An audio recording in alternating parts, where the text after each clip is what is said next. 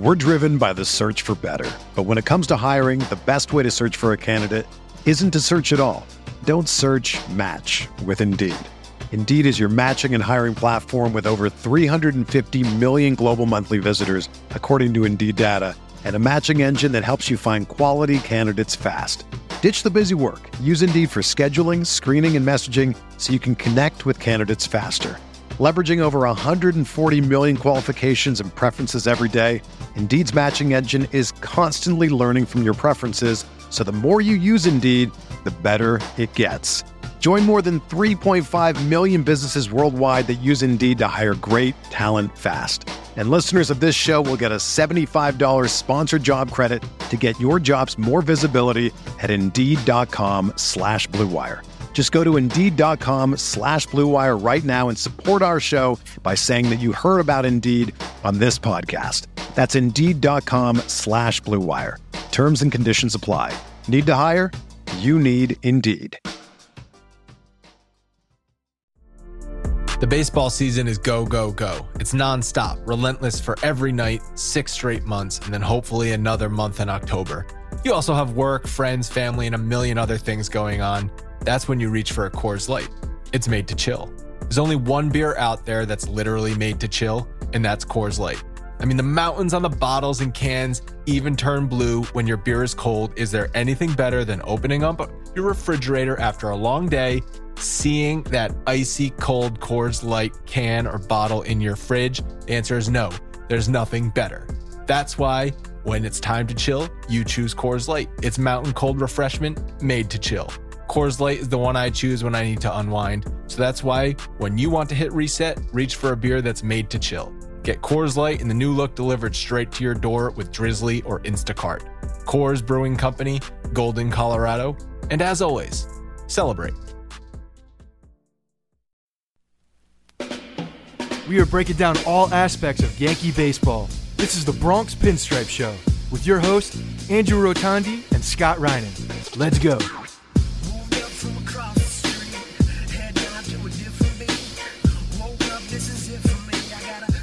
What's up, everyone? Welcome to the Bronx Pinstripe Show, episode 269. So far, two games, Scott, in this Red Sox series, the Yankees have listened to what we asked for and have not let the Red Sox celebrate on their home turf. Yeah, this is a good thing. I, you know, I thought at one point when the Yankees needed, uh, were, were playing, you know, such terrible baseball that maybe this would be a wake up call. But I think they did the opposite, and they said, okay, we don't want them to celebrate, and there's a good team coming in. That's our wake up call. So either way, wake up call is there. And it's been a, kind of a funny series because Tuesday's win, I after that thing, I just felt dirty watching that. Um, I know in your post game video you said even when they win, it feels like they don't win. Yeah, well, especially in that particular in that particular game, and I know we'll we'll get into all of it, but it, the way that it finished the game was just laughable. It was unbelievable the way that it was happening, and you know, um, just just the fact that uh, that Britton had two opportunities at the same play. I'm like, you, you got to be kidding me! Like, I, I, this cannot happen again. Deja I'm, vu all over again. Yeah, and I'm saying that in the middle of the play, you know. Um, but thankfully, that would have been true. Out. That would have been true low point if that's how the Red Sox were able to clinch the division. Uh, if on the Yankees just absolutely puking all over themselves in the ninth inning. Yeah, I'm glad it didn't happen. Right, they tried, so it's. Uh, I think that's a good thing. That's like one of those. That's like one of those games that you come out with a win and you're like, holy shit, maybe Yeah. this, maybe this turned things around. Like, how did we even come out with a win on that one? Like, that, Right. that you could you could make this a very good thing. You got that's a look yourself in the mirror type of game and say, "What am I doing with my life?" right. you wake up the next morning. I know you and I have done that many times back in college. You wake up the next morning and be like, "What the hell?" College, But- no, I've def- definitely never done it since. But uh, quick, quickly, a couple of housekeeping items before we get going into everything. Later on this episode, I was joined by Brian Fischler. He started Laugh for Sight, which is a comedy benefit to raise money for blind research. He is a blind stand-up, stand-up comedian, and he's a Yankees fan. And I have hung out with him a couple times over the last year. He's a really nice guy. Uh, so I wanted to get him on to promote his benefit on November 12th. So stay tuned for that. Also, apparently, me scalding the listeners to rate and review the podcast worked because we got a handful of reviews coming in. So, everybody who's out there who has not given us a review and is still listening to this show, go give us a rating and review in iTunes. Uh, it helps us out immensely. Um, it uh, makes our show more visible, which is which is how more people get to listen, um, and how we're able to make more shows. And also, we're going to do something for the end of the season, end of the regular season. We're going to do a voicemail segment. We want you guys to call up and tell us your favorite and or least favorite mo- uh, memories from the season so far. So there's could be a lot of excitement, a lot of funny stuff in here. Um, whatever it is, if you want to call up and tell about something that you enjoyed, something you hated, make it around 30 seconds, make it quick, make it funny, make it energetic. Um, and we're going to put that voicemail segment together for one of the last episodes of the regular season. The voicemail line is 646 480 0342. Yeah, I like right. it. I'm I'm excited for that segment. Actually, I want people to uh, to to give us their best. I think uh, some people will be. It'll be interesting to see how many people channel the uh, first half Yankees or the second half Yankees, or uh, living in the now. The the with the playoffs coming up. So there's a there's a lot of ways this could go. Well, the the beauty about um, when you when you get so many different people calling in, so many people's uh, memories is, I mean, there were so many fun memories from the first half of the season that I think people have forgotten about because of how dreadful it's been for two months. Yeah, it almost doesn't even feel like it's the same season, honestly. It feels like two different seasons for sure. Yeah. Uh, but right now, here we are. Uh, week and a half to go in the season. Wild card, they're two and a half over Oakland, and as we talked about last episode, they have the tiebreaker. So essentially, they have a three and a half game lead over the Oakland A's because they cannot tie them. But quietly, not so quietly, who the hell knows? Tampa and Kevin Cash and Blake Snell and that bullpen is roaring up behind Oakland, five and a half back, and they have the tiebreaker over Oakland because they are five and two against them head to head. So if they could somehow make up five games over the next week and a half on Oakland, Oakland uh, Tampa actually gets the number two wild card.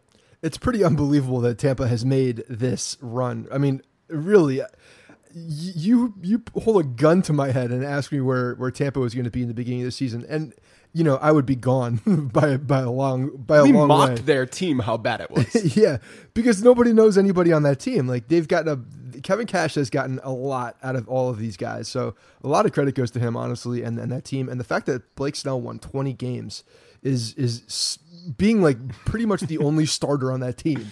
Is That's un- the one you predicted to win 20 wins this year, uh, right? yeah, it was. You don't remember that? It's um, but it's it's impressive. I, I I got I got nothing else to say, but it's impressive. And um, you know, I'm I'm very I'm very much still worried about going to the Trop. That dump. Oh, that's going to be a that's going to be tough four games. I think what the Yankees have to do, they have to finish off this homestand strong, take care of business at home, and then just go down into Tampa and split and survive. And I, survive if they do in that, Tampa. I can't believe if they do that. that. Then they will lock up home field in the wild card. Yeah, survive in Tampa. It's been a house of horrors this year. They got you got balls going off speakers. Uh, you got you got uh, Gary Sanchez not hustling. It's like there's some bad voodoo going on in that place. It's you know the the one Clint Frazier finally gets back and is playing in the major leagues and hits like a big home run. No, hit by a speaker, not called. Ridiculousness. I mean, just it, it it encapsulates um, his his season too. Like with the way that things were going, He just you know couldn't catch a break. Unbelievable. See, this is the difference between George Steinbrenner and Hal Steinbrenner in the current current uh, management and ownership. If George was still alive, he would do something to sabotage the Trop down in Tampa, and that place would be torn down by by next season because he would not stand for how the Yankees have played down there. Send a guy out there to cut one of those speakers down in the middle of the night. Something's going some something. Yeah. Find some asbestos in there or whatever. Right, right, yeah. If, just a random uh, random city inspection. I mean, he's got pull in Tampa, so But we got Judge uh, this series officially back. he's actually back. actually back in the lineup. Uh, it was bullshit, as we said last time that he that they were saying he was back and he, when he was just available to play defense and pinch run. But he played simulated games on Monday and Tuesday, and then because of the rain, I, I, I don't really understand this, but because the game was pushed from 1 p.m. to 7 p.m., Yeah. those six hours magically healed Aaron Judge's wrist fully, 100%, and he was able to get in there and swing a bat. So the way that they were saying it was that it gave them more time. It gave Aaron Judge more time to convince everybody that he was okay. It gave him more time to ha- have a sim game, take some more cuts, and and then you know convince everybody that he was fine. What I think is hilarious about this is is that they're they're running a sim game before the actual game, and he's doing all this work to convince them. So he's essentially playing a doubleheader now.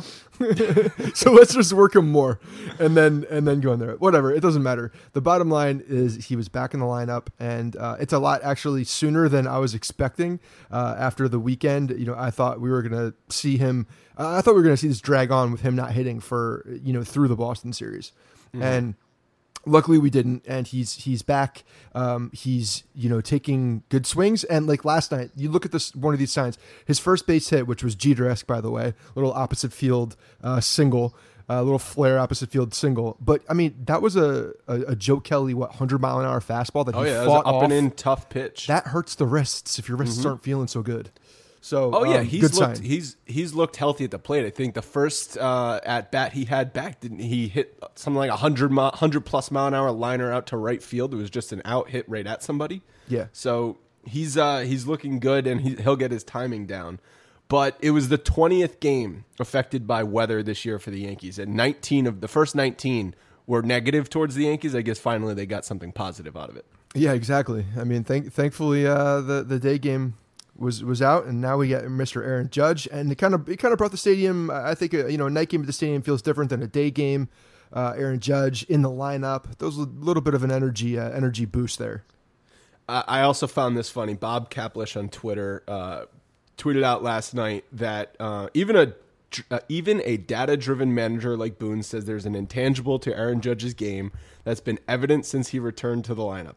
I asked Judge to explain. It's hard to say "let's go" in the dugout when you're on the DL just chewing gum. So we spent about 15 minutes mocking the Yankees activating Judge to give the team a boost last episode, and there it is, thrown right in our face three days later. That apparently him being activated was the motivation they needed to get off their ass and start winning some games. Well, I mean, to to to be fair, he's still chewing gum, yelling "Let's go" when he's not playing and still in the lineup. So the fact that when he's in the lineup, yes, I agree. That's a difference. That when you see and you pencil in Aaron Judge in the two spot or in the three spot, wherever the hell you put him, but you put him in that lineup, that is a difference maker. When he's just there, like he was literally the rest of the time, and he's going out there and showboating or just like you know tipping his cap and like waving to people, th- that's different. So, yes, I agree, and I think it's I think it's funny that he makes these comments. And he's been clowning around. Did you see the video of him Yeah. behind Meredith? Yeah. Like, like this this is the uh, this is the type of shit that he's just he's just staying loose and he's keeping the team loose. Uh, and you know, all that started when he was back in the lineup. He's like, okay, I, I can feel better now. I can start joking around now because I'm back. Well, we mocked the fact that the Yankees, we just sort of called the Yankees out for using this as a marketing ploy to sell more tickets. But we have never, uh, or we have always said this season and for the last two years, this is Aaron Judge's team. And when he's there and healthy and playing, it's a totally different thing. So I think that's really what we're getting at here with this tweet is that Aaron, this is Aaron Judge's team, and where he goes, the Yankees go. Absolutely. There's it's it's a thousand percent Aaron Judge's team. Um, you know, I'll go out and say it like this is the guy that we're probably going to see as as deemed the next captain of the New York Yankees at some point down the road. Probably not in that far too far distant future, honestly. And that was something we talked about all winter when Stanton was coming over. Like who's it, whose team's it going to be? Because Stanton's the the the big swinging dick coming in. He's the guy who won the NL MVP, 59 home runs. They're similar in stature and and uh, Stanton has always been the man down in Miami.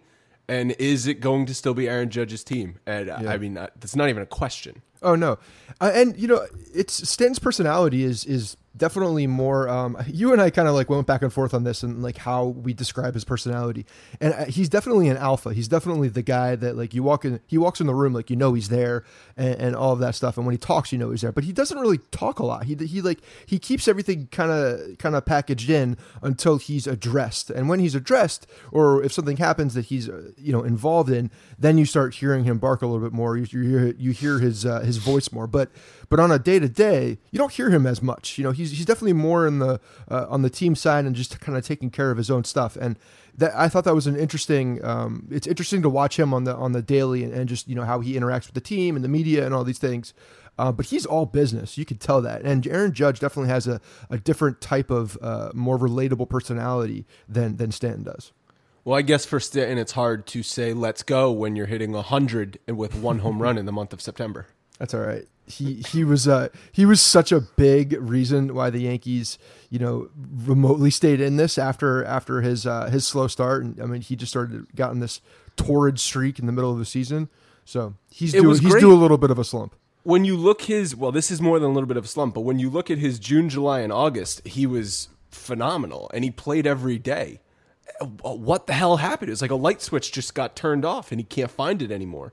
I mean, maybe that's a good thing because when he does find it, we're going to see another one of those runs where um, I forget the exact date, but it was after he hit that walk off homer uh, against Seattle. Hit something like 347 for two solid months.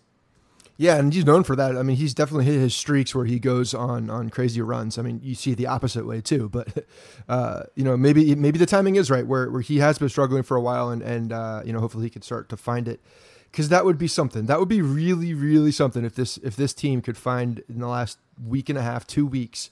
Uh, well, we got two weeks uh, from yesterday for the wild card game where they can find uh, you know find that stroke and find that groove. It's definitely not too late for that. I think two weeks is plenty of time to to get you know the the full confidence back of a team. So um, yeah, it'll be interesting to see for sure. Let's talk about Severino, who was the the number one the number one positive out of yeah. Wednesday's game by far. Wednesday's game was a lot of fun. A lot of stuff happened, which we're going to talk about. But one, if you just have one takeaway, it's Severino may have found his swagger again because he looked like the first half Severino finally we were kind of seeing glimpses. We we grasp at straws almost in every one of his starts. We say, well, the fourth inning he got four swings and misses, and he threw fastball, ch- changeup, slider, and it was great. But we saw it for sustained seven innings on Wednesday, and that was after he walks Betts to lead off the game four pitches. I'm sitting there saying, well, shit, here we go again with Severino. He turned it around. He went to his changeup against Benintendi to get a couple swinging strikes, yep. and then it was kind of just Severino from April, May, and June from there through the seventh inning.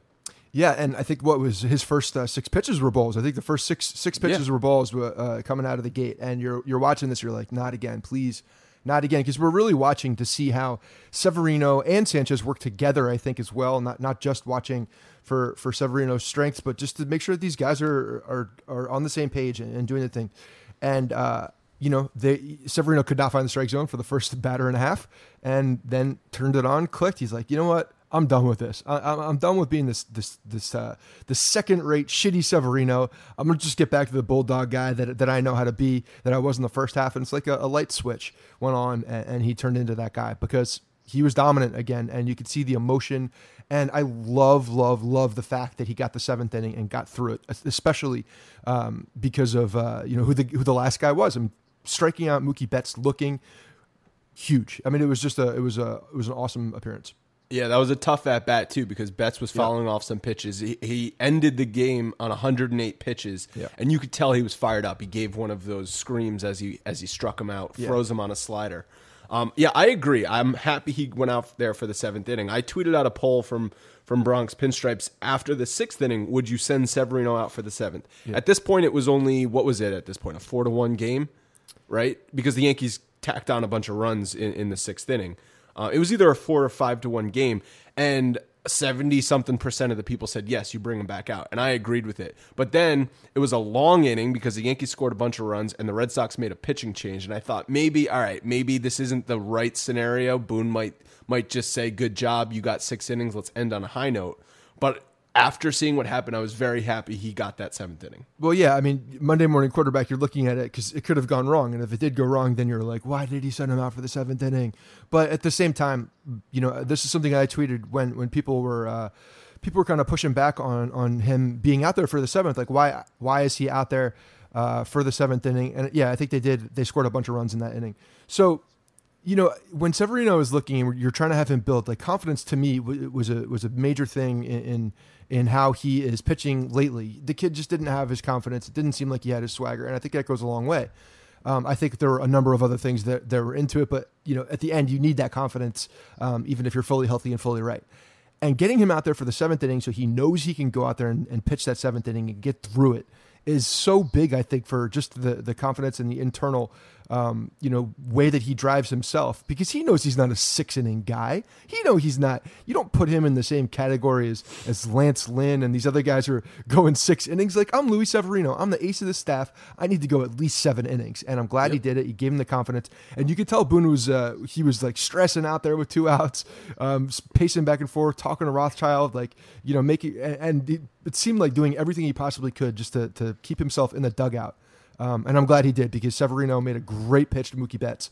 And you're right, that was a tough at bat. So um, really, really good stuff. And the fact that it did end on that um, and he got out of that inning clean, I think just boosts his confidence even more. Yeah, that's what separates Severino. That's what separated him in the first half was that he was able to go seven plus every single start. Right. Where the other guys, like Happ, has been phenomenal, but he's six innings. Six right. innings, Happ. Severino, yeah. when when Severino is at his best, it's seven plus. I mean that that is such a huge difference. That's why he is and should be the ace of the staff because when he goes out there every fifth day, you know you don't need to heavily rely on your bullpen, and you're going to get um, a, a dominant start through the seventh inning. And the other thing now that Tanaka has been pitching so well in the second half, I mean, this is a guy that's also going deeper into the games too. So you having having two guys that have the confidence and, and know that they can go deep into a game, um, it's just it's just so important because you know the bullpen can can stay fresh and and then when you have a fresh bullpen that's as good and talented as the Yankees bullpen and you have two guys that are going deeper into games and then you know Happ who's just been um, the the epitome of, of consistency like then these guys are just are, are that much more effective uh, I think when they're fresh and they're ready to go and they're and they're uh, you know they're not throwing every day. So uh, it just it the whole cycle, man. It just it just it just reviv. You know, it's like a, it's oil in the engine. It just makes everything feel good, uh, and, and then everything can click. It's it's so, domino it's effect. Yeah. When you get when you get the it's a it, it's the domino effect. When you get Severino on his game, everything kind of falls into place afterwards. Yeah. Um, and I was looking at his inning by innings because someone was tweeting me saying that Severino struggles in the first inning, and I, you know, just sort of thinking about it, I agreed. But then I looked at his inning by inning ERA, and it's kind of telling. And you can kind of look at these numbers and see the trends in in his starts. So he's got a 4.50 ERA in the first inning, and then innings two through four, he's dominant, below a 2.4 ERA. And then when the fifth inning rolls around again, 6.91 ERA. That sticks out like a sore thumb. Sixth inning, 4.19, and then seventh, eighth, and ninth, he's strong again. I know he only has a couple handful of innings in the eighth and ninth inning. But what those sort of things tell me is that, like most starting pitchers, a lot of power pitchers, he doesn't have his good stuff in the first inning. And, the, and we, we've said that a million times. Severino's fastball is better on his 100th pitch than it is on his first pitch. And also, hitters are seeming to have the advantage when the third time of the order comes around and Severino needs to start making those adjustments. That's what's happening in the fifth and sixth inning. Yeah, no doubt. It's well, it's interesting too because you're seeing um, you're seeing the the fourth inning, and that's that's when you see the top of the order most of the time, or you know the the top to the middle of the order come back around. But he's still got that dominant ERA, um, and, and, then fifth inning, you know, depending on how the game flow, obviously, uh, you are seeing these guys more circle on, and they're and they're and they're coming back up uh, again for for more at bats, and there's just more more pitches have been seen, obviously, by the uh, the opposing dugout. So, uh, you know, I, would be interested to see where those numbers split from the first half to the second half, and how drastically they changed, uh, de- depending on the inning as well, because you know, he just hasn't been right. And, and the fact is, you know, over the past, what, 13, 14 starts um, when he's been struggling, he hasn't been making it past the sixth inning, fifth inning. Um, That's so true. You're seeing a lot fifth of these. Fifth inning is usually when the wheels fall off. Exactly. So you're seeing a lot of the uh, the fifth inning. Like it seems like uh, we've we've seen a number of starts where he starts off slow, finds it a little bit, but then can can't really like you know finish through the sixth and seventh and loses it around the fifth. And seeing that the the fifth inning has almost a seven ERA, like that makes a lot of sense for what we saw in the second half. And if uh, Severino maybe getting his swagger back wasn't fun enough, to watch Red Sox fans just absolutely melt down about the short porch.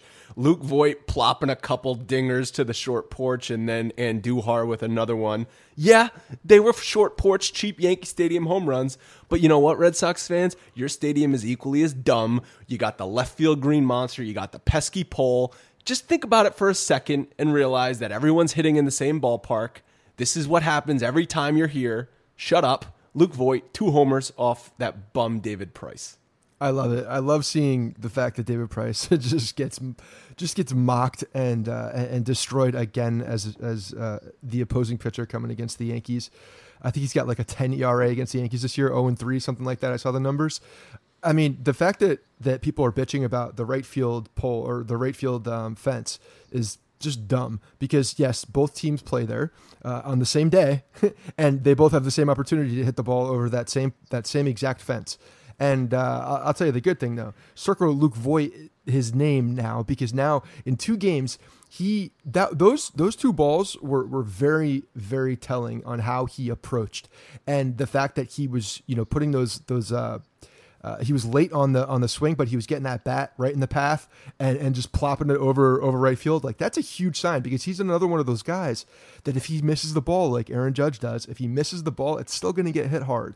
So it doesn't matter how hard he hits it uh, to to right field. All he really has to do is make decent contact, whether it's late or not, and that ball has a damn good chance of going over the fence, and that's what we saw twice. So I, I actually love seeing that because to me that's a that's a, a good hitter's approach uh, at Yankee Stadium, knowing that you could still be late, but if you have that bat in the same in the path that it needs to be, you have a chance of hitting the ball out of the park. And O'Neill made this point on the broadcast. Price was using that cutter away to righties. So yeah. you try and pull that ball and you're going to ground it to shortstop. Exactly. But you go with the ball and you're going to hit line drives to right field, and some of them are going to go out of the ballpark. So it was a really good approach, like you said, by Luke the Hoss Voit. But between him hitting the two homers and then going four for four, and then the night before Neil Walker hitting the huge three run homer, that's your first baseman for the for the, the the combination of Luke Voit and Neil Walker. That's your first baseman going forward.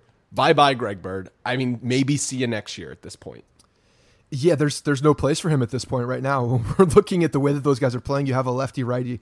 Um, Voit's just been playing too well to take him out of the lineup uh, against uh, against lefties. You can't do it. The guy has been um, was that his ninth home run as a New York Yankee? I think I thought. Uh, yeah, he needs one more, needs and then the Yankees have that record. Yeah. So, and, and I fully expect him to hit that. You know, the the guy has been so good, and he's got such a freaking just a that attitude and charisma and energy that he brings to this this club. You know, with the with the freaking flying open uh, jersey that he doesn't even button it all the way down just so he could show little bit of a, little bit of hoss on on the uh, on the chest out there. Like the, I don't know, there's just something about the guy that that that you you uh, you're drawn to, and he's definitely got that that energy for this team. So you could tell that the team uh, really he really got embraced by the guys in the in the uh, clubhouse as well. Um, you know, and he's got that attitude. I think that's that's super embraceable uh, by Yankee fans too. Like talking in the in the post game dugout or in the um, interviews saying like, "Yeah, I got some booze early, but it's because I was, uh, you know, I was sucking or something like that, something along those lines." Like just calling himself out. Was anyone really booing Luke Voit? Like, I don't know. I don't but think anyone really. I'm sure there were little. About, no one cared or knew about Luke Voit. That was just the guy that Cashman exactly. got for for Chasen Shreve. Like they were pretty booing, much anybody. I could have gone in there. Cashman could have said, "I got Andrew Rotondi for Chasen Shreve," and everyone would be like, "Yeah, good move, Cashman." I think people booed first base and whoever was you know, not true. performing at first base. Like it doesn't enter enter name here. It doesn't matter who the hell it is. Uh, people are just so frustrated with the first base production. But yeah, no. Anyway, the guy's been just unbelievable, and um, and I, I love it. I think he's got a uh, he's got a really good opportunity here. So he's taking advantage of it. What's going to be great is when he surpasses Bird in home runs this season in like a third of the at bats yeah. because Bird has 11 I don't see him hitting another one. Maybe he'll he'll get a short porch dinger this weekend against Baltimore. But Voit has nine, Bird has eleven, and Bird has three times the playing time at this point in the season. Um, we also got to see Sheffield, Justus Sheffield, make his debut, and add him to the list of of Bronx Pinstripes show alumni to debut in the majors. But That's this right. is something that Yankees fans have been eyeing for about four months at this point. Um, and we thought he was going to play a bigger role in September when Cashman said that we're moving him to the bullpen. for September call up. It took a while, it took longer than expected. Um, but they got him into a situation where it was a blowout. Um, I thought maybe they wouldn't do it against the Red Sox just because even if it's a blowout, it's still the Red Sox. But he loaded the bases, almost gave up a grand slam to Betts. that would have sucked. Yeah. That would have been really bad. That ball did not miss by much. No. Uh, but he bounced back, got the double play ball, wiggled out of it, and now he can exhale and move on to the next thing. Yeah, I actually thought they were going to give him the eighth inning uh, in a blowout, just just for a little less pressure than to even even if it's a you know a, a nine run game at that point or whatever it was uh, in the ninth inning to close it out. I th- eighth inning was a little less pressure, but it was really cool. Like the fact that he got out of it, the fact that he got in, he was really open about how his legs were jello. He was, uh, you know, he was nervous. Uh, obviously, coming in, um, it's a it's a big spot. Yankees Red Sox at, at home. Um, yes Network had a really awesome, cool video. They had a cameraman behind him coming in from center field, and just you could just see like you know take a deep breath, pound the glove, and and run out to. Um, out, out to the mound. It was a really cool shot, something that he'll take forever for sure. Um, but I'm glad he got through it, and now he can laugh about the fact that he loaded them up, got the double play, and uh, and you know, no harm, no foul.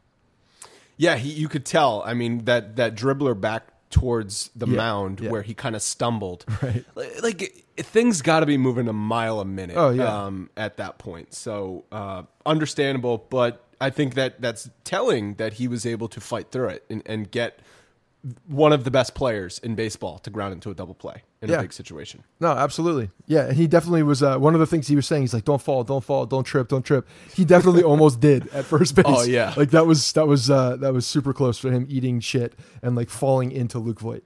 That's actually like the jog from the bullpen out to the mound. Like his, like you said, his legs are jello. Yeah. How many how many players do you think have just stumbled over their feet and fallen face first on their on their big league de- big league debut? Because that that seems very possible at that moment because y- your legs are almost separated from your body. Yeah, you can get overtaken by by uh, your nerves and emotions and things like that.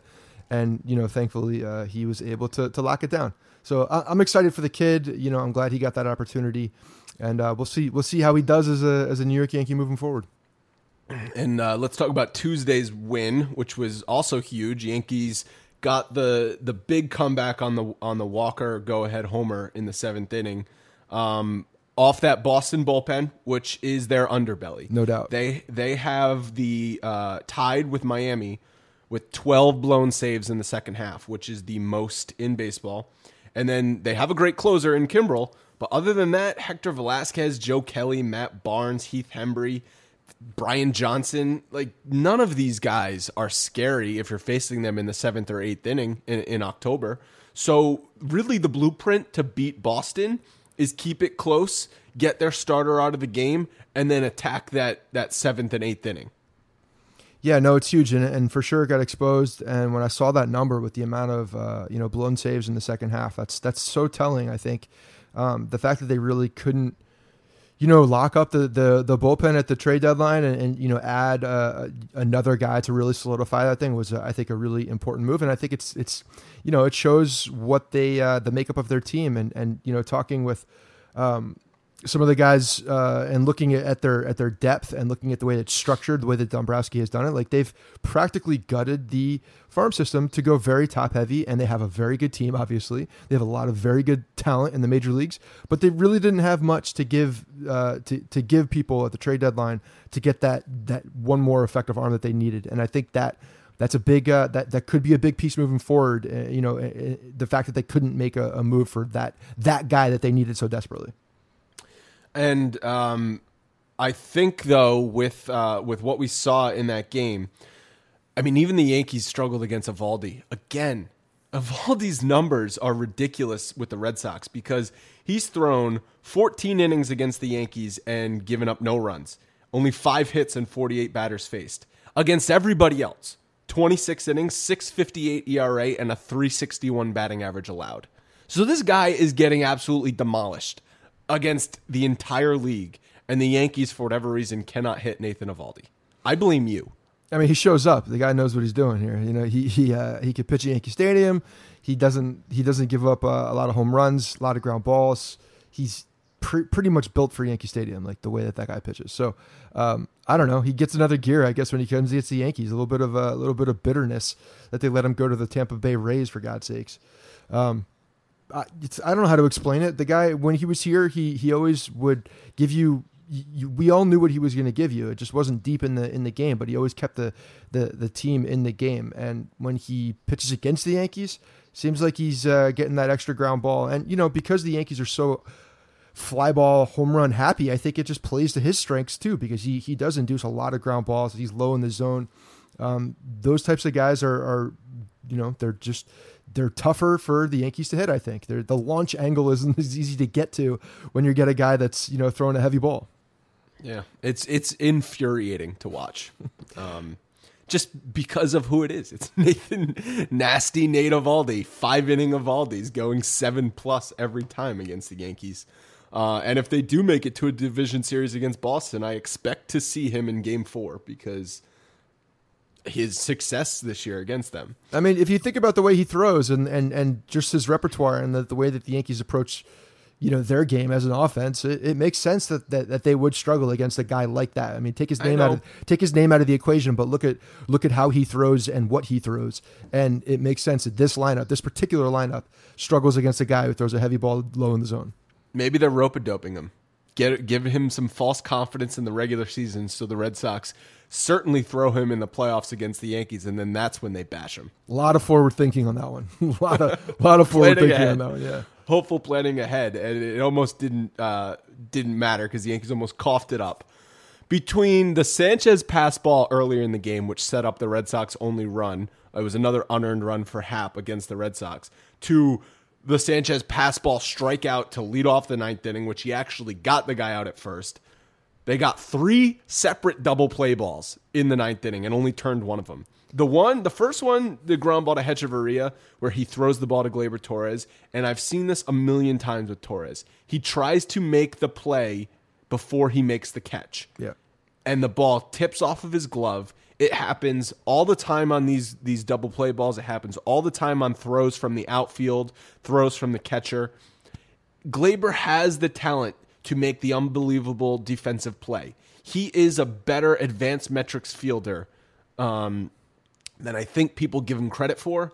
But it's these simple, have to make it type of plays that he like just has a brain fart on, and it's it's really frustrating. It's not. I don't even think it's a brain fart. I think it's just his his um you know he's moving too fast for his own body. You know he's he's he's already making that transition and that throw in his head, and his his you know the ball's not in his glove yet. So I think he just needs to slow things down a little bit, let the game come to him. As cliche as that is, but he does. I mean, he needs to make sure that that ball is hitting his glove before he's mo- making the move. And I think again, like when I'm seeing uh, when I when I when I see with uh, Gleyber Torres the deficiencies between him and his defensive game and Tor and Andujar and his defensive game, like I think both of these are very very fixable. I think literally maturity and just time in the game with Torres is going to clean that stuff up, um, and and you know he'll start making those uh, you know those those routine things a lot more easily. Like yeah, the ball was up the line a little bit, but he's got to you know and and you know, for whatever reason, it's like he he didn't anticipate the ball as, as, far out as it was, and he just alligator armed it, you know, to to try to make that throw, and the ball went into center field. But um, yeah, he's got at the very least you got to catch the ball and just get the shirt one sure out. Right, but that's the thing. Like he's not thinking that; he's thinking double play, and that's where I think he has to slow things down and make sure that he catches the ball before he can throw the ball. And, and I think that's just, that's a that's just a you know just a maturity thing and he'll he'll clean that up i think those are those are just growing pains of a young player and then with Britton with the double play ball, which he threw into center field, that one's not Gleyber's fault. That's no. a horrible throw by yeah. Britton. But that's every single Yankees pitcher, other than Tanaka throwing to a base, is is a nightmare. Like we saw, we saw Betances have to shot put it to home because these guys cannot make that simple throw to a bag, even though they can throw it 96 miles an hour to the catcher. I mean that that throw was like a quarterback leading his slot receiver into Ray Lewis. Like it was, you know, the the ball was practically brought Gleyber Torres into the slide um, and uh, and brought him into contact. So not only is, was it a bad throw, but it's a dangerous throw because if your your shortstop is is going after that ball even a little bit more, you know, bad things can happen because there would have been a lot of contact there, and when when people aren't anticipating contact. And um, yeah, it was a, it was a terrible throw. Ball went into center field. Like you're, you're uh, at this point, I'm just like, this is not happening. I cannot believe what is going on right now. I'm getting flashbacks of just awful comebacks from the Red Sox. Uh, I mean, that's usually it's at Fenway. That is a here I, it is on a silver platter. But this is what's going through my head at that point. I'm like, you know, why? Why can't we have nice things? Why? Why can't we have nice things oh, right now? I genuinely laughed out loud when Britton threw that ball into center field. That's the only reaction I think a fan who has watched this team day in and day out can have because it was embarrassing. And I, I, I went full mental and I lost my mind after that throw. Yeah. No, it was I, it was it was hard to see. It was hard to believe that it was actually happening. That's you know the complete meltdown by everybody. The hard thing to believe is that they actually somehow still won the game. Yeah, and that's what I'm saying. You you play that terribly, and then you still get the the um the the do over double play by Britton up the middle. Thank God they made the throw. Thank God they uh, they got the double play and got out of that game with a win because you know that's the type of win you're like I don't know how they survived that. Uh, thankfully they had a two run lead at that point, but um, that was their their saving grace was the the the fact that Neil Walker hit a three run shot. And you know when when you go back to that inning and you see that he hit that what, seventh inning right? He hit mm-hmm. that ball in the seventh inning after doing absolutely nothing against Eovaldi the entire the entire game for the entire team. You know it's just it's just it just shows you how fast this team can get back into it and, and how how fast the momentum can swing. But you got to clean up the defense. You got to clean up the the little things to, to make sure that those actually those those um those momentum swinging home runs they stick and that they actually keep momentum by doing the simple things like catching and throwing the ball. Well, here's another reason why the Yankees were able to hold on to that game because it was Boston's B squad. They yeah. sent up Brandon Phillips, Brock Holt, Christian Vazquez, Sam Travis, and Ian Kinsler in the ninth inning. Not exactly JD Martinez and Xander Bogaerts and Mookie Betts. No, um, but at the same time, they were giving those guys free at bats. So it's you know they they still had them on base. It didn't matter who was up at that point. I mean, like they were just letting them on. It was right. uh yeah, it, it, could have been worse. But at the same time as well, you know, Britton has been good. I mean, and you look at at the at the product and what happened in that ninth inning. Like he was still. Um, for the most part, doing his job rather than the throw into center field, but doing his job, you know, when he's going and attacking the batters, he got the uh, you know the ground balls, he got weak contact, so he was doing his job and and looked good again. You know, when you're when you're looking at just the pitches. And quickly on Happ. So another reason why I think it's super important for Tanaka or Severino to if Severino can can can build on this game and have a couple good games before that wild card game, or if Tanaka goes in that wild card game, then you can line up Happ for two games against the Red Sox in a division series. Because this season against the Red Sox, 16 and two thirds innings, only one earned run, seven runs. He got a bunch of unearned runs when he was with Toronto in one of those starts. A 5.54 ERA, only 13 hits in those 16 innings, um, and 22 strikeouts in those 16 innings. So he has really pitched well against Boston. I think they want to line him up for two games against the Red Sox. Yeah, I mean, you know, if if these three guys are going well, and if Severino, I mean, obviously the, the key to this entire thing is Severino doing going well and pitching well towards the end of the season and continuing this momentum and continuing to, to show that he's that same guy. Um, just just lines the Yankees up well because really, I mean, you could pick one of those three guys for this wild card game, and I'm not going to get into that discussion again. But you can you could pick one of those three guys, and, and uh, you know if he, if Severino's going going well at that point, you feel good about it. Um, and and endo facto, it does, if you are able to win that game, it lines up well and lines up nicely for that Red Sox series uh, coming up, having those, you know, those three guys pitching well and the fact that Happ does have such good success against the, the Red Sox. So, yeah, it, it's like knock on wood.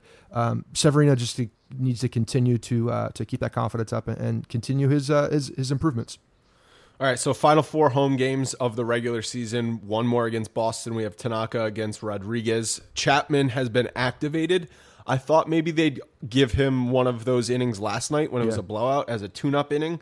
Um, and but maybe they're just going to throw him right back into the fire as the closer. If if there's a one or a two run lead tonight, do you think he gets gets a shot at the save? Yeah, absolutely. Because how many times have we seen uh, Aroldis Chapman come in in a non-save situation in a game similar to last night and just completely shit the bed by like walking everybody? And you know how many? But times- he also does that when he doesn't pitch for a while. So don't you want to have him get that out of the way when it's an eight run, nine run lead rather than when it's a two run lead? Well, I don't think he's. That's the thing. Like, I'm not sure he can get that out of the way in that thing, in, in, in that particular. He's such a mindset guy, and, and it seems like he gets up for those, you know, those uh those moments. It's not like the the moment's going to be too big for him in, a in a in a small in a in a close game as the closer spot. The bottom line is if he's ready and they think he's healthy and he's and he can do it now, and and this is. uh you know how he feels. If he feels good, then they're going to put him in the role that he's supposed to pitch in. The, it's not like the moment's going to be big for him. Yeah, and then three against Baltimore, who is on pace to lose 116. So, well, let's make sure they get there. Yeah, ex- that's that's exactly right. They need to take care of that damn business. You see the re- you see the Orioles coming in. Um, you know, hopefully tonight all goes well and, and we don't see any celebrations uh, by the Red Sox because at this point, when you have one game left, you certainly don't want to see it. Um, Right. and, if that if that is to happen, uh, and then the Orioles come into town, you better wipe the damn floor with them. I mean, wipe the floor with the with the Orioles because they have nothing. There's nothing left for them. To, they don't even have real players to play for anything. Like they don't care. Uh, all right, any last words before we move on to the Brian Fischler segment? That's it, man. Uh, I'm excited to listen to Brian. I know, um, I know he's a he's a good dude and a funny dude, and uh, the fact that he's a he's got such an interesting story as a Yankee fan, um, uh, I'm, I'm interested to hear it. All right, guys, we will talk to you on Monday. And of course, NAS are the letters that spell. Not like life or death. I'm a rebel. My poetry's deep, I never felt.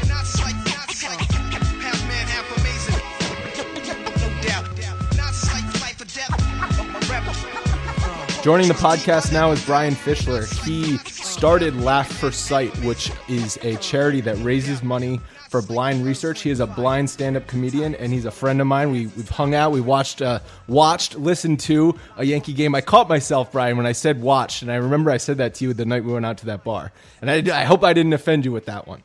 No, no, you know me. It's tough to offend me. In fact, that that will remind me to tell a story here. But yeah, I I, I don't know if the Bronx Pinstripe fans are going to be disappointed because your original guest tonight was Aaron Judge. But the good news is he's back in the lineup, so I'm I'm pinch hitting for Aaron Judge on the podcast. You were my next, you were my second call. that normally happens after people think of Aaron Judge. They think of Brian Fischler, the blind comic, and Right. uh, you know. But uh, yeah, no, it's funny because when you and I got together to watch uh, to watch a Yankee game, you you were very sensitive, and you're like, "Well, how do you watch a Yankee game in public?" It's well, find us a sports bar. It's New York City. all I have to do is find one that'll play the audio. And sure enough, I called all over Midtown Manhattan, and nobody would play the audio. I, I mean, what kind of a sports bar are you when you call up and you say, "Do you play the audio to the Yankees game?" And they say, "What do you mean?" Yeah, and we went out on I believe it was a Thursday night. So it wasn't even like there was the bar was packed or anything like that with with people there to uh you know whatever get wasted and hook up with people on a Saturday night. It was a Thursday night at at 7 p.m. Put the freaking audio of the Yankee game on. Yeah, it is New York City and everything. And, uh, you know, I, I was uh, in my neighborhood bar out here in Astoria last year during the playoffs. And uh, I think it was the game during Houston. Um, it was in Yankee Stadium when we were losing. And they do a lot of music at my bar, but they had the game on, you know, the audio, especially for me. And all of a sudden, some guy started tuning his guitar. And with the Yankees losing, I went a little ballistic, yelling out, "Don't make me come back there and go all Belushi on that guitar!" And there were a couple of four-letter words in there, and the bartender and everybody's like, "Brian, relax." That's what So, playoff uh, baseball does to a person. It, makes you it makes you get a little antsy. It makes you go a little crazy because it's so tense. It, it turned me into a blind Hulk, you know. So, but yeah, no. So uh, you you came to Laugh for Sight last year was your first year, and uh, you know we have our benefit coming up here not too long. Uh, hopefully after the Yankees win the World Series, but Right. uh, November twelfth at Gotham Comedy Club here in New York City, over there on Twenty Third Street, and this is our thirteenth year. Uh, hosting this benefit at Gotham. Yeah, so just a little bit of background. So last no early uh, last November, maybe late October, you reached out because you you listened to Scott and I, you listened to the podcast, you reached out and you said "Do you guys want to come to this benefit that I host, and I said absolutely. Uh, I met you there for the first time. It was a, it was a great time. There's a silent auction. There's a lot of sports memorabilia, ton of hilarious comics. I know some guys have been coming for the entire run of Laugh for Sight, right? Robert Klein's been there pretty much every year. I know. Is that that's Yeah. what you said? Yeah. Yeah, this this will be his twelfth year returning, and uh, you know we had uh, we always have a huge lineup. And the great thing about comics is there's something wrong with all of us. That's why we become comedians. And with me, we just know it's the blindness. But the the great thing about comics is they're so generous with their time. I mean, between the 12 shows in New York, four in Los Angeles, and one in South Beach, we've had over 80 national headlining comedians donate their time to Laugh for Sight. None of them get paid to perform. And uh, we've had everybody from uh, Robert Klein, which will be his 12th year, to Jerry Seinfeld, Jim Gaffigan, Jim Norton, Sarah Silverman, Stephen Wright, Paul Rodriguez, Bill Burr, Russell Peters, Pablo Francisco, Gilbert Gottfried. I could go on for the rest of the show, but uh, You named a yeah. lot of heavy hitters in there. Oh yeah, Oh, That's yeah. murder. And- that's murderer's row uh, of of stand up comedians. You just you just listed. It is, it is. And Dave Attell, like I said, I could just go on forever. And all these comics have donated their time. This year, we're still working on the lineup. Uh, Robert will be there. Uh, we're going to have Francis Ellis from Barstool Sports, who I'm sure a lot of your listeners are familiar with. Adrienne Iap- Iapalucci, uh, one of the funniest women in comedy. Um, Brian McCarthy, who co-hosts Kevin Brennan's show, is going to be hosting this year's benefit. Uh, Richie Redding will be there as well, and we've got a couple of very, very big VIP guests who you know about. We just can't mention publicly yet due to their schedules, but let's just say uh, we'll be able to announce them as the date gets closer to November 12th, and uh, we're very excited. We, we always put together an amazing show, and it, like I said, it raises money for retinal degenerative eye disease research uh, at the University of Pennsylvania, where they are leading the research, in, uh, leading research for gene therapy. And uh, you know, we're doing it 13 years though, but how good of a job are we doing? Because we still haven't cured blindness. Well, you've you've only 13 years isn't that long. I mean, give give yourself That's a true. break. Give yourself a little bit more time. But That's true. That's true. But Um, we're um, yeah. So I mean, you uh you when did you officially go blind? Uh, you know, I have retinitis pigmentosa, and I was working in the movie business uh, out in Los Angeles. And actually, if any, if you ever saw Die Hard, Nakatomi was my office building, so I got to go to Nakatomi Plaza every day for work. and I was on my way to work one day, got in a car accident. Nobody was hurt, and I knew I was I was diagnosed at 13 with this eye disease, but started having the problem in 98. In 2000, I started walking with what's known as a white cane, and uh, that's because my visual field was shrinking and shrinking. And then in 09, um, I ended up getting a guide dog. You know, and what I just noticed. Maybe I'm the reason the Yankees win the World Series because I started walking with the cane in 2000 and I got the guide dog in 09. Those are both World Series years for the Yankees. That's not bad. Although Nash Nash probably gets more credit than you do. Yeah, I took him to a Yankee game. He's only been to the new stadium once. Uh, I'm, a, I guess, an old school guy. I'm still missing the old stadium. And uh, I took him to the game, and the whole time he sat with his butt to the game. And we're thinking, well, he doesn't even watch this at home. Why does he want to be there live? then we realized the people sitting directly behind us were eating the entire game, and he was he's just staring at them and everything. Yeah. So that was really funny. But uh, yeah, you know, it's eh, you know it's interesting. I started walking with the cane in 2000. I just moved back to New York in 2000, and I'd only been here since August. So you're talking what September, October, two months. Didn't know very many people, and come World Series time against the Mets, I get disabled seating. Uh, we got about 25th row behind home plate. It was amazing how many friends I had all of a sudden. yeah. the- oh, hey Brian, you, you got tickets for tonight's game? Let me let me tag along. But uh, we were yeah, Sorry, we were go ahead. sitting eight seats from Clemens' mom, who's in a wheelchair with an oxygen tank. And let's just say, I've got a foul mouth, but when Clemens threw the bat at Yeah. Piazza, I learned a lot of new curse words from the Mets fans that Right. night. yeah. Oh my God, that was that was one of the craziest things I've ever seen in a baseball game. Was him Mm-hmm. tossing that bat at him. Um, just imagine if it just stuck into his, his into Piazza's thigh, which it, it was very close to happening. It, it, it, could have and everything. And uh, it, it was definitely the strangest thing. I don't think I, the the two angriest people I've ever seen on a baseball field are both Yankee games because it's got to be Clemens with Piazza, and then of course the angriest man on the planet, George Brett. Yeah, so That's that's a little bit before my time. Oh, you you see? I know you've had to have seen the highlight. Of course, Red I've seen that highlight a million times. My dad Classic. tells me about it all the time because those '70s teams were my dad's teams growing up. Yeah, yeah, yeah. So, well, that was a little before my time, at least the '70s teams. And I grew up in the '80s when they really sucked. You got you had Donnie baseball though. we did, but I was a Winfield guy. I was a Winfield guy. Mr. So you were a of- Mr. May guy.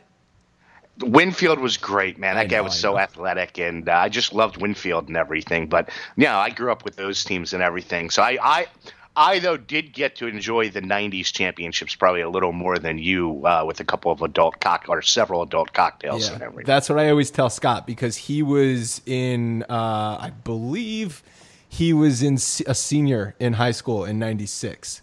Or no, that's a little bit too late. He was he was in high school in that time frame and then into college, so he just drank his way through the, the '90s run. I, I had my classic, my buddies from college that I watched those games with, and we had a buddy that was the ultimate jinx, a guy by the name of Rory Spanier, who may even listen to your show, huge Yankee fan. And I, I forget it was what games during the World Series, but Coney was into like the fifth or sixth inning with a no hitter, and Rory shows up late and walks in. First, we're hey, Coney's pitching a no no, boom, base hit and everything. And uh, we, the guy was the ultimate jinx. Then the following year, he he texts us. He's like, "Hey, guess who I hung out with and drank last night with? It was David Wells." And the next day, Wells gets traded for Clemens. Was, was it uh, was it at Dorrian's on the Upper East Side because that's where I heard Coney and Wells spend all of their time. No, this was actually down in Florida during. I think it was. It must have been spring training or something. Okay, I- yeah, yeah. uh, yeah, yeah. So yeah, no, this was down in Florida. So, but yeah, it's great though when you have a, a friend that's the ultimate jinx and everything. And uh, although I did just have a buddy who was up here in New York staying at a hotel, and he ran into David Wells about six to eight times at the hotel bar. So that that was kind of interesting and everything. Good to see that Wells hasn't changed. Yeah, good. I, I believe uh, it was Cone on the broadcast that said after the '98 celebration, he was like, "Thank God that David Wells left town. My liver needed a break." I always heard that Coney was a lot crazier than Wells. So I who knows what's true. Coney is the one who is crazy, but he also can present himself, and I think he's a fantastic analyst on the Oh, YES Network. And he was always the he was always one of the heads of the players' union and one of the guys that was the leader of those Yankees teams. So I think you're right. He would go crazy, but then at the same time, he would be a team leader and could could present himself. You're right, and it's because of Coney and O'Neill. You know, you said, "Oh, you was when we first became friends." You like uh, said, "Oh, you must listen to all the Yankee games on the radio." And I'm sorry, I'm just not a Sterling and Suzyn fan, and you know, especially for a blind guy. And I, well, I guess anybody listening on the radio, they just get lost so much, and I just love listening to Coney and O'Neill and the great stories they have to tell. And I, I'm I'm very excited that Kenny Singleton will be back uh, for another year. And amazingly, the Yes Network for for somebody that's blind or visually impaired, I've noticed this.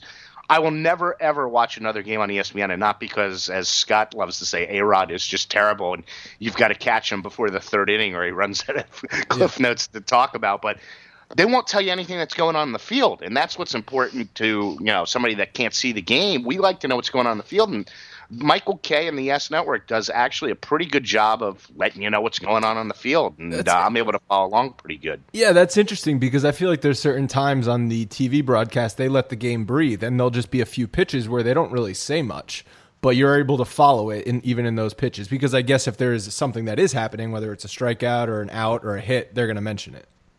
What would drive me nuts was probably one of my favorite moments in baseball, which was when Ripken uh, broke the streak and he took that lap around and Berman didn't talk for 12 minutes. Now, as somebody who's totally blind, that would just be painful. I'd be like, what the hell, man? They cancel the game. But you could still see at that point. That point I could, yeah. I was able to actually I was able to see up until I I was able to see a little of the 09 World Series on TV, and uh, then after that, I don't know if it's because they you know weren't as good. They that uh, what happened? It's just kind of ironic timing and everything. But uh, But you reason- do learn to listen though, and and it's amazing with the, the especially with sound being so great on televisions these days. It's amazing the stuff you can hear. I mean, the crack of the bat and baseball is so much easier to follow uh, than football on television. Where football, Oh, it's definitely radio. I Yeah, can't mess. imagine. I cannot even um, imagine. I mean, I can't put myself in your shoes anyway. But to try and follow a football game, not being able to see it, like I, I don't like listening to football. I can only imagine how difficult that is. And um, I mean, you at least c- could remember when you were able to see it, so you can visualize certain things. But if someone has been blind their whole life, how the hell would they possibly be able to know what's going on in a football game? Yeah, well, people often ask me. They say, you know, oh, it must be so much easier to be to go blind later in life than to be born blind. And, and I always have the same answer to when somebody says that to me. I say, well, somebody that's born blind, you could put an apple in their hand, and for all they know, that apple looks like a Ferrari. I know what that apple looks like, hmm. but on the flip side, I know what Jennifer Aniston looks like, so I know what I'm missing out on. Well, she's been getting better with age too. Yeah, that's what I hear. Her and Sandra Bullock and everything, and yeah, uh, yeah, yeah. So uh, it's all about those memories and everything. And uh, you know, thankfully, technology. I mean, it's amazing. Technology is incredible. I, I have you know the Sonos speakers. I've got speakers everywhere, and you could uh, with the we call it the A Lady A L E X A. Otherwise, I'll set off like thirty devices in here. I could play the Yankee game if I want to on any of those devices. I could play it on my iPhone wherever I go and everything. And uh, you know, it's it's saved me a lot of money going blind because I don't have to buy that MLB package or the NFL package to see the to see the video anymore. So going blind has actually made me a richer person Yeah. financially. That's a good way to look at it. Well, the reason I was asking you is when when you went blind because I was curious if you used stand up as sort of an outlet to deal with the the stuff that was going on with you going blind. I started in stand up in 04, so I could still I, I started going on on stage with the cane at first, and when I started out in stand up, I came across as the pissed off blind guy, and I learned very quickly nobody wanted to see a pissed off blind guy. And Yeah. once I started having fun with it and relaxing and everything, it was so much better received. And I found comedy. Um, I've never been into therapy. You know, it works for some people. I've tried it. It just wasn't for me. And once I started going blind, you know, severely, anytime something bizarre or weird that would happen in my daily routine, instead of getting angry about it, I'd be like, "Thank you. How's that going in the act?" And I was just at the pharmacy, uh, and I'm still, you know, this is just how the process works, just to give you an idea with comedy. And just because something's funny with your buddies at a bar doesn't mean it's going to be funny in front of 200 complete strangers on stage and everything. But the pharmacist said to me, "Oh, uh, I was asking for something. They were going to write down a new doctor's name." And I said, "Oh, can you email that to me?" She says, "Well, what if I write it on a sheet of paper and press really hard?" like that's not exactly Doesn't how it work works. like that, lady. Yeah. No. What's scary is she's working with pharmaceutical drugs, and uh, that, Right. that was just you know. Well, it's just a two year program. Yeah, it's, exactly. it's not that hard. exactly. You can get that at community college, huh? Yeah. So Yeah. yeah. yeah, yeah, So it's just, you know, like I said, it's just figuring out a way. And and you know, Robert Klein and other comics and I, we've had many a debate. They say, oh, it must be so much easier for you when you're up there because you can't see the crowd and you don't, you know, see fate. But I find it harder because they could react to something. I come from an improv background and they could react to something they see in the crowd where me i'm doing everything on sound so Hmm. i've been heckled and wow you you really have to have You a gotta be a real cojones. dickhead to heckle a blind comedian. Come on. oh god i've i've been heckled and uh some sometimes it's uh it's it's it's it's gone pretty well it's added to the act and i'll tell you one of the one of the best lines I was doing. There's a ship out in L.A. called the Queen Mary. Uh, it's a famous ship that came back from World War II, and it's really weird because my grandfather came back from World War II on this ship, and I got invited to do two comedy shows out there. So it's kind of cool. And the first show goes great, awesome show. Second show, I'm doing the same exact material, different crowd, and I'm getting crickets. And I'm going to tone this down, but it popped into my head. I said, "What are the odds?" A blind comic and a deaf audience. That, did that did that get a laugh? nothing. Nothing. I Oh. just knew the crowd was not. Yeah. So, yeah, and there was a couple of four-letter words in there, but I Yeah. figured, you know, for the PG crowd, we'd leave those out. But Yeah. yeah, it's amazing. You know, it, it's it's it's been a fun ride, and uh, you know, it's all going to culminate, uh, like I said, this uh, November twelfth, Monday. It's a Monday. People are always like, "Well, why do you do it on a Monday?" Because a lot of people from out of town can't come, and we say. We do it on a Monday because Gotham's been so great to us. They they give us the use of the club for free. They're not going to do that on the weekend. And most comics are working on the weekend, so it gives us a wider variety of comics that are available uh, to do the benefit and everything. And uh, you know, tickets. Um, if you're interested in coming to this year's show, you can go to gothamcomedyclub.com, click on November 12th uh, for tickets, or you could go to laughforsight.com and click on the ticket link there. It all takes you to the same place. And tickets uh, are for general admission, they're $40 with a two drink minimum, or if uh, you like to drink, they're 125 uh, with an open bar and we do have a little pre-party that everybody's invited to that starts i believe at 7.30 p.m runs to 8.30 and we've, we've got some special stuff that goes on there. And as you noticed we have a, a big silent auction that grandstand sports puts on with a lot of really cool yankee and other sports memorabilia. Yeah it was a ton of fun. It was me my sister and my my now fiance who were there last year. You were you were gracious enough to to give us three vip passes and it was a ton of fun. I'm going to be there again. I can't wait for it um, so definitely encourage everybody listening to to go tickets and, and support brian support the cause and you're also going to see some really really damn good comedians um, but I was I was on the website today. I was reading your bio because they have a little bio of you on on Gotham Comedy Club, and I saw the line that you are the least attractive person to ever appear in Maxim magazine.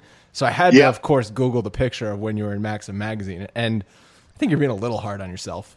Uh, it's a funny line. I mean, It's a- it's a good line. Something. I mean, but think of all the women that are in Maxim magazine and everything. So I like to say, you know, I've, I've had, I've had, uh, I've had about five, 15 minutes uh, of fame, and if people Google me, they'll find some hilarious. And it's funny because a couple of my bartenders have gone above and beyond uh, to find even more stuff out there that's a little embarrassing, like short films that I've done and and just really weird. But I had the Maxim magazine. I was their comedian of the month, and uh, then I, I, I was on Top Gear USA for you sports fans, uh, where you could Google and, and see Nash, my guide dog, and me driving a race car on a racetrack in LA, and. Uh, I was on a couple of television shows and stuff like that. So I've had a few, you know, I'm an opening act. Uh, I've been very fortunate. I've performed at every comedy club in New York and Los Angeles, uh, a lot of places in between. I've gotten to know pretty much everybody, everybody in comedy that I would want to get to know. The only thing that sucked is I got into comedy just a little too late. Otherwise, there was a really good chance I would have gotten to meet Rodney and and uh, and Richard Pryor because because Robert was very good friends with both of them, and it was just unfortunate they passed before I got to know them. But uh, yeah, so uh, definitely come check out Laugh for Sight, and I guarantee you'll have a, a great time. And uh, besides the people I've mentioned, like I said, there will be two or three potentially other very special VIPs there. All right, so before we uh, we wrap this up, got to get your thoughts on the tail spinning Yankees. Uh, what, how are you feeling as we're approaching the one game wild card once again this season? You know, it's funny. I grew up, and as a kid, we outgrow these things. I had a bad temper as a kid, and my temper seems to be resurfacing, but only on Twitter through my fingers and my keyboard. And it all good friends of mine, like for example, Jim Gaffigan follows me on Twitter, and I'm always a little bit afraid he's going to stop because I can just reach out to him privately through there. I'm a little afraid he's going to stop following me because he's sick of all the angry Yankee Nah. tweets. Yeah, but uh, I'll tell you, you know, it's interesting. I was talking to a friend the other day, and I don't ever recall being this upset and disliking a Yankee manager this much. I was. I I didn't. I was. I said to myself last year. I understand if they let Girardi go, but I understand if they bring him back. And I'm I'm actually really missing Joe So Girardi. You're on the you don't like Boone camp because it is a very decisive line. It feels like with Yankees fans over the last two months, you're either on Boone's side or you're not on Boone's side.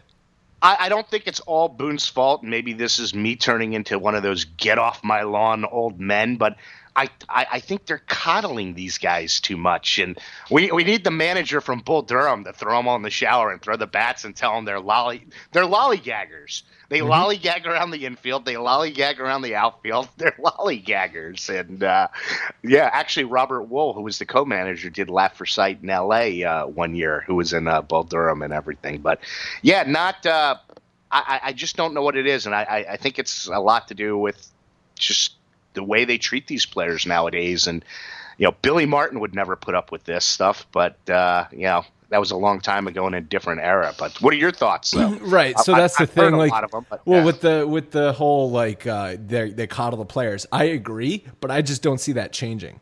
So I've kind of gotten I've had to get over it because that's just that's the that is the manager that Brian Cashman hired. And they hired him specifically to do that. So at this point, you kind of just got to suck it up and hope the players turn it around. And I got to tell you this as a blind guy, there's nothing more boring than listening to guys constantly swing and miss on television That's that a you good can't see. point. It's torturous. I'm like, what? ha- Oh, another guy struck out. And all the It's just strikeouts, walks, strikeouts, and home. I guess home runs are exciting, but a lot of walks and a lot of strikeouts. Ah, it's it's it's torture, and I, I, I it's not their year. We just have to root. you, you, you know, you can't say that yet. I let's. I, I keep saying, I keep trying to be positive about it. They have at this point two and a half weeks to get their head out of their ass and see if they can get ready for that wild card game. They do, and I, I just feel they're. I feel that it it seems like almost every player, not not Didi, not um, not Didi or or Torres or Andujar, uh, almost every player player's underperformed on this team, even Stanton for this year, and I, I- I don't know what the reasoning is, but I think, and this is funny. This is this is kind of funny for a blind guy to say.